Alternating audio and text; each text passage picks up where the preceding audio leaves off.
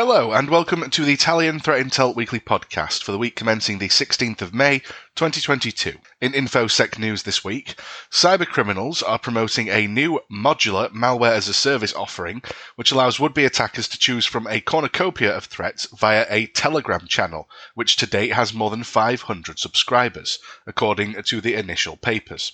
According to this original release, this new malware service, dubbed the Eternity Project by the malware's creators, allows cybercriminals to target potential victims with a customized threat offering based on individual modules which can be purchased for prices ranging from 90 to $490. These modules reportedly include a stealer, clipper, worm, miner, and ransomware, depending on what type of attack a threat actor wishes to perform. Developers behind the project are also working on a future module offering a distributed denial of service or DDoS bot. Eternity, which was purportedly discovered by researchers on a Tor website, where the malware as a service is also for sale, demonstrates the significant increase in cybercrime through Telegram channels and cybercrime forums. It is likely because threat actors can sell their products without any regulation. Each module is sold individually and has different functionality which researchers suspect is being repurposed from code in existing GitHub repositories, which project developers are then modifying and selling under a new name. The release also states that the original analysts have indicated that the Jester Stealer could also be rebranded from this particular GitHub project, which indicates some links between the two threat actors. Discussed a number of times at this point, the notorious Conti ransomware gang, which last month staged an attack on the Costa Rican administrative systems, has threatened to overthrow the government of the country. To quote the statement, we are determined to overthrow the government by means of a cyber attack. We have already shown you all the strength and power. We have our insiders in your government. We are also working on gaining access to your other systems. You have no other options but to pay us. In a further attempt to increase pressure, the Russian speaking cybercrime syndicate has raised its ransom demand to $20 million in return for a decryption key to unlock the systems.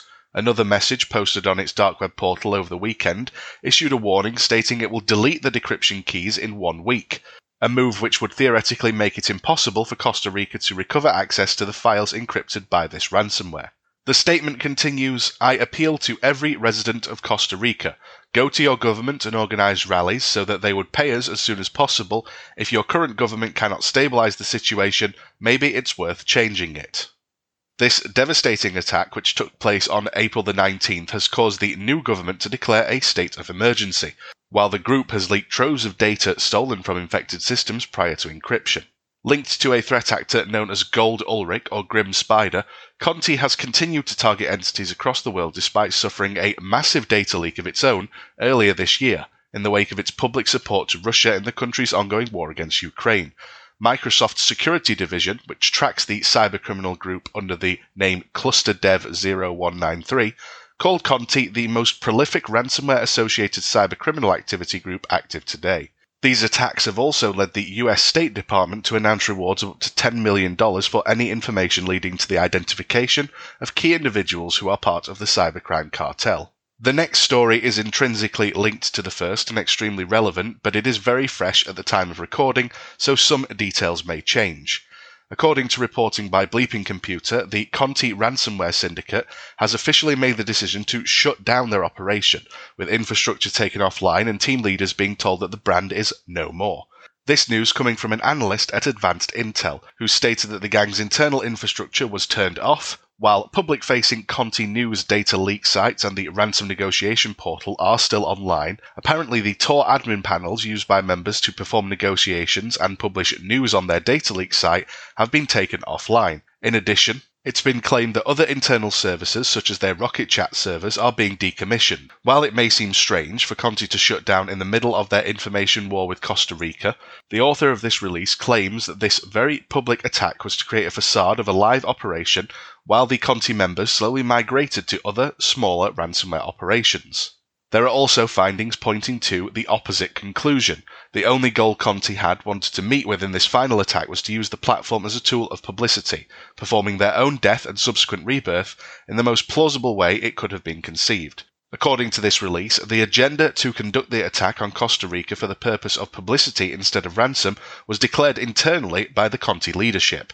Internal communications between group members suggested that the requested ransom payment was far below 1 million US dollars, despite unverified claims of the ransom being 10 million US dollars, followed by Conti's own claims that the sum had been raised to 20 million.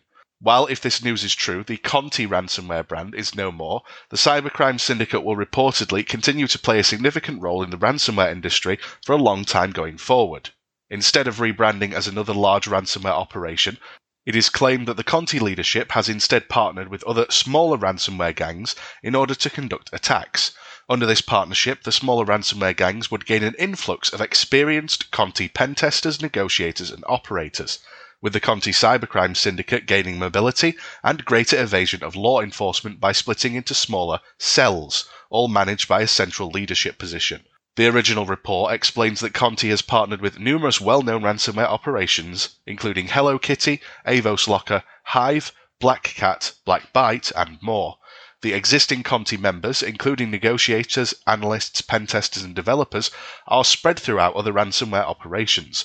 While these members will now use other ransomware operations encryptors and negotiation portals, they are still part of the larger Conti cybercrime syndicate, which will operate in the background.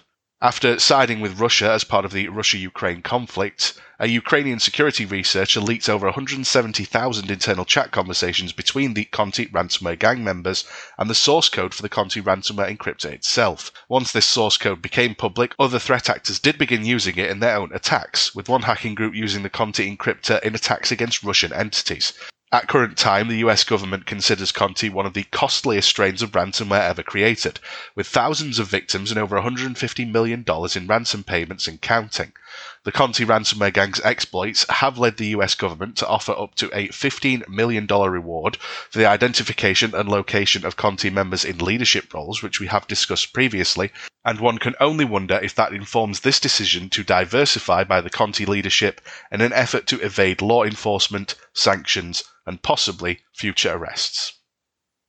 Thank you very much for listening to the Italian Threat Intel Weekly podcast. Please do not hesitate to contact us should you wish to discuss any of the items outlined here, and thank you very much for listening.